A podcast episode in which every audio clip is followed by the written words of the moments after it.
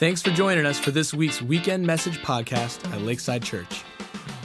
If you haven't already, you can subscribe to this podcast channel as well as our new Lakeside Life podcast channel that will feature podcasts outside of the weekend messages. You can also check out lakesidechurch.com for ways to get connected, find more information on upcoming events, as well as how to give and support the mission of Lakeside. Enjoy this week's message, and thanks again for joining us.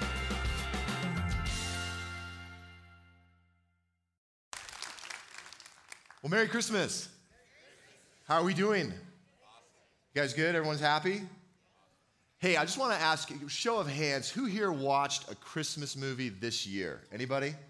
Hopefully everybody. All right, cool. Put your hands down. Hey, before we get the going with the talk, I wanted to do like an unofficial survey of favorite Christmas movies, okay? So I want you right now to think of your favorite Christmas movie. You got it? You guys know? Okay, so how this is gonna work, I'm gonna put a picture on the screen of different movies, and when you see the movie that's your favorite, feel free to like raise your hand, cheer. If you really like it, you can stand up or you know, whatever you gotta do. So, you guys ready? Okay, so here's the first one. Yeah. People like Elf. Elf's good. Elf's a good one. All right, here's another one. Any Grinch fans? And I'm talking like all Grinch, like 2000 Jim Carrey Grinch. Did everybody see this movie? Pretty good. Grinch. Uh, next one. Love this one. It's my uh, one of my close close to my favorite. Pretty good one. And then next one. Polar Express. Yeah. Okay. And then uh, this is my second favorite. This one right here. Right? Pretty great. Pretty great. Okay, and this next one, it's a little controversial, but according to the internet and my brother in law, this is a Christmas movie. So, everybody likes this one. This is like the, all the gatherings. This is the one. Die Hard, man. I need to watch it again. Okay, so I want to share with you guys my favorite Christmas movie. Like, we watch this every year. It was actually the first movie I remember seeing in the theaters as a kid, and it is none other than Home Alone. Right? Who here's with me? Who likes this movie? It's great. It's great. I love it. I mean, the, the starting premise is the kid gets forgotten about by his parents. His parents leave and they leave him at home. And you think that would be for a, for a kid would be a pretty scary situation. But instead of like shrinking back, uh, he thrives. I mean, he's eating all you can eat ice cream, he's ordering pizza, he's going to the grocery store he gets wind that there are these two burglar buffoons that are kind of like ransacking the neighborhood and want to break into his house. And so, armed with his older brother's BB gun, he devises a plan to protect his house. And by the end of the movie, he literally saves the neighborhood from the wet bandits. You guys remember? It's great. It's a great movie. I love it. Watch it every year. I tell you guys that because the story we're going to look at today, I think, has a lot to do with, um, with Home Alone. And um, much like Kevin McAllister, Jesus had his own Home Alone moment. You know, in the Bible, one of the things that's kind of always bothered me about the Jesus story is we just don't get much about Jesus' childhood. Like, not much is told to us. We have his birth story, and then we see him as a 30 year old man starting his ministry. We're not really told very much about his childhood. However, we get one story and I call this the Jesus Home Alone story, and there's no burglars, there's no BB guns, but the start, the start of the story is his parents forget about him. They leave him behind. And they leave him behind at the time of the year. The Jews, they didn't celebrate Christmas, but they left him behind at probably the most important holiday on the Jewish calendar Passover. And Passover for a Jew is sort of like our Christmas Easter and, and I don't know, maybe the Super Bowl rolled into one. I mean, it was like the holiday on the calendar. And they forget about them. And so the story we're going to look at today, it's found in Luke chapter 2, verse 41 is where we pick up. So if you guys have your smartphones, uh, you can go to the YouVersion app and actually click on the event. And I have some notes in there you can follow along. Or if you have your old school Bible, feel free to, to turn there. Luke chapter 2, starting in verse uh, 41. And this is how the story goes. It says that Mary and Joseph every year, they, um, Jesus' parents went to Jerusalem for the festival of Passover, and they would bring their whole family with them. And when I used to read this, I used to think, well, yeah, it's, you know, Mary and Joseph and Jesus, and they would kind of go by themselves up to Jerusalem. But it wasn't like that. In fact, everybody would go to Jerusalem during Passover. That means Mary, Joseph, and really the whole town of Nazareth would get together, gather, and head on up to the capital city for the Passover. And this wasn't just every year, it just wasn't just any year. The storyteller tells us it's when Jesus was 12 years old that they went up to the festival according to the customs. It wasn't just any year. Where's my 12 year olds in the room? Any 12 year olds here? It's okay. No one. Wait, I know there's a 12 year old out here. Where? Yes, right there. Awesome. Glad you're with us. Okay, so here's the deal. In the Jewish culture back then, uh, similar to our culture today, being 12 years old was a very important time in a young person's life. Because as a 12 year old, you were really at the doorstep of entering in to the adult world. Because when a young person turned 13, they were welcomed in as a full fledged adult, a member of society. They would join the workforce, they would be responsible for their actions. It was a lot like a, a teenager clicking over from 17 to 18. You know how that goes when you turn 18, right? Your parents say you better get a job, you're gonna move out soon, stuff like that, right? It's a big deal. You're becoming an adult. And so it was this year, when Jesus was 12 years old, that he goes up to the festival. And this is what happens. It says, After the festival was over, while his parents were returning home, the boy Jesus stayed behind in Jerusalem, but they were unaware of it. Thinking he was in their company, they traveled on for a day. Then they began to look for him among their relatives and friends. And when they did not find him, they went back to Jerusalem to look for him. In my mind's eye, as I, as I think about this story, you know, you, you spent this time in Jerusalem, the Passover, the feast, this huge party, and you're heading back. You get a day's journey away from the city, and you look for your son, and he's not there. I just I imagine it going something like this. Who's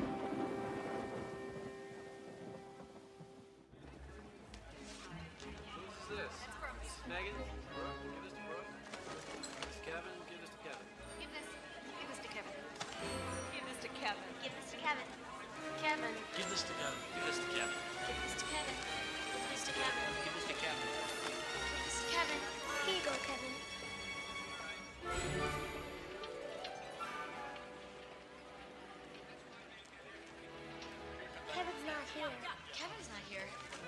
Kevin's not here. Kevin's not here. Kevin's not here. Kevin's not here. Kevin's not here. Kevin's not here. Kevin's not here. Kevin's not here. What?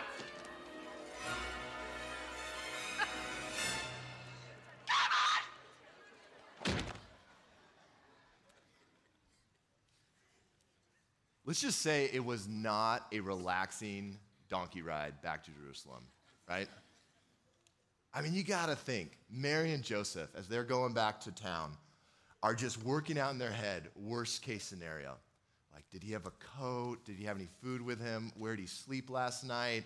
Like, just did he get kidnapped? I mean, I don't know, I'm not gonna ask, but if you've ever misplaced a child for any period of time, you know that fear, right? And they had a whole day's journey back to Jerusalem with that kind of what if. They get back to the city, and the Bible says that for three days they uh, were looking around the town for him. That's a long time to not know where your son is. It's a long time. Mary and Joseph, no, more than likely, not sleeping, frantic, searching, retracing their steps. Did we go to that market? Where did we stay? Like trying to find where is my son. And after three days, they find Jesus in the most unexpected place. They find him in the temple courts. And he's not in the temple courts sleeping, he's not in the temple courts panhandling or just hanging out. He's actually in the temple courts. And what is he doing? He is sitting among the teachers, he's listening to them and asking them questions. And everyone who heard him was amazed at his understanding and his answers. And when his parents saw him, they were astonished. What is this? What does this mean? We've just been on the three day frantic search for our son. And what do we find him? He's in the temple, engaged in theological debates with the academics of the time. And everybody is astonished by our 12 year old. What does this mean? No doubt, Mary was a little, little frustrated. She comes up to him and says, Son, why have you treated us like this? Your father and I have been anxiously searching for you. Has your parent ever said that to you? Your mother and I are very upset or Mary concerned, or your father and I, whenever like parents sort of bring the like we thing together, you guys know what I'm talking about? It seems like there's an extra bit of wallop behind what they're about to say. And Mary says, How could you have treated your father and I like this? Because again, he's 12 years old, man. He's, it's like, Jesus, we are trying to get you ready for adulthood. This next year, you are a full fledged member of society. You got to join the workforce. You're an adult. You need to stay close to us. This is a year of mentoring. This is a year where you'd be near us. We, get, we got to get you ready. Jesus, in total 12 year old boy fashion, answers her question. He says, Why were you searching for me? Didn't you know I needed to be in my Father's house? Jesus says something to his parents that is just, he makes this incredible, radical claim. You know, in the Old Testament, individuals didn't talk about God, the God of Israel, the God who freed the nation from Egypt, uh, Yahweh. They didn't, individuals didn't talk about God as like my personal heavenly father. I mean, maybe the prophet would talk about God as the father of the nation, but certainly you wouldn't claim that God is your personal father. And here Jesus tells his parents, Didn't you know I needed to be in my father's house? It's a radical claim. It's so radical that in verse 50 it says they didn't understand what he was saying.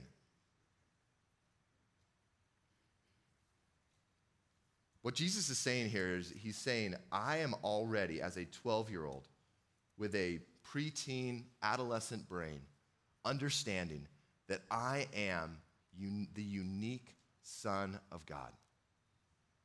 That I have a heavenly Father. I have a relationship with my heavenly Father that supersedes all family commitments.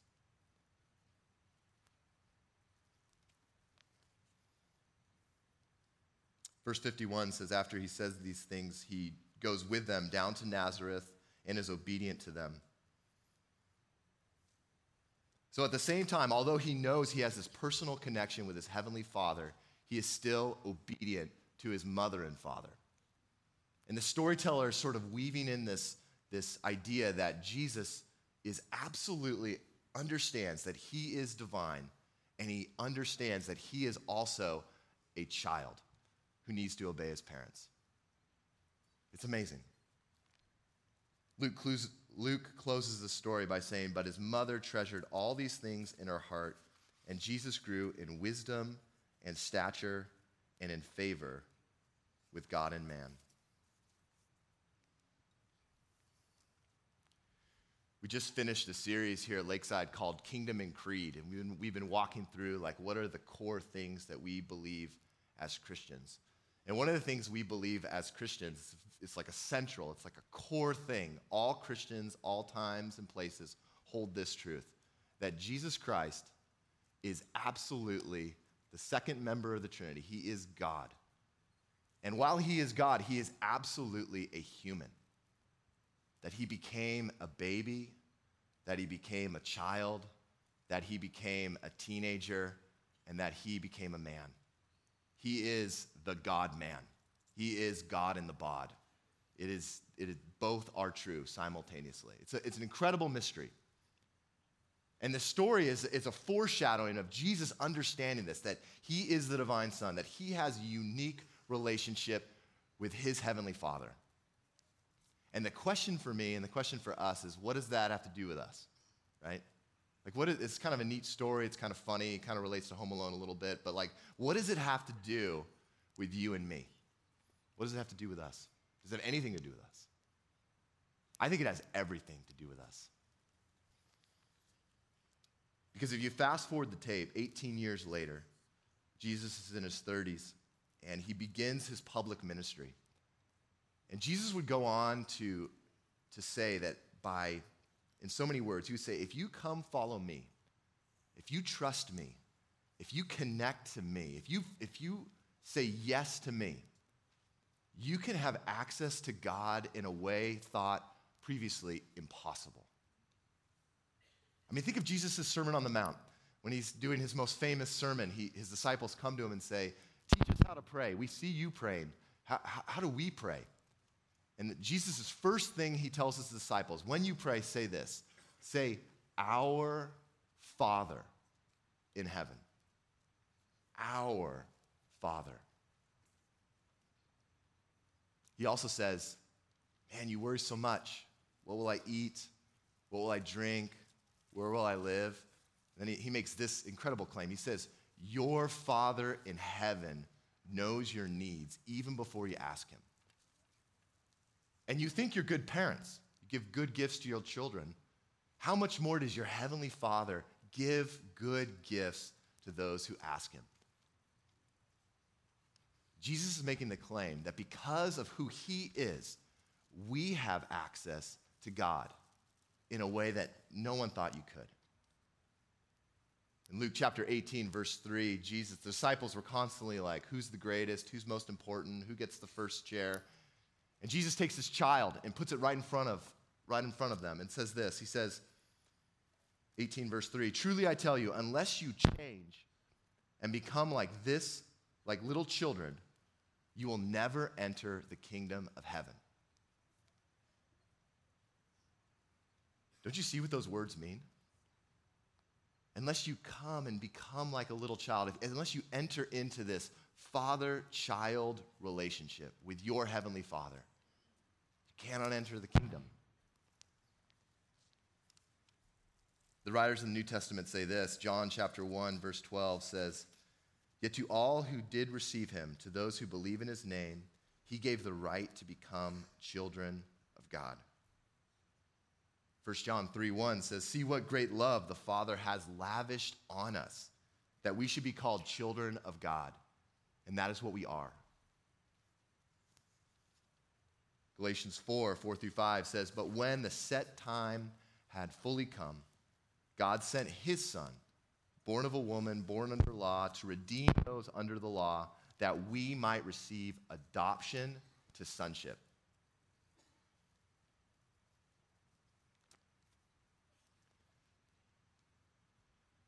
Jesus, God's Son, became a human son so that we can be sons and daughters of our Father in heaven.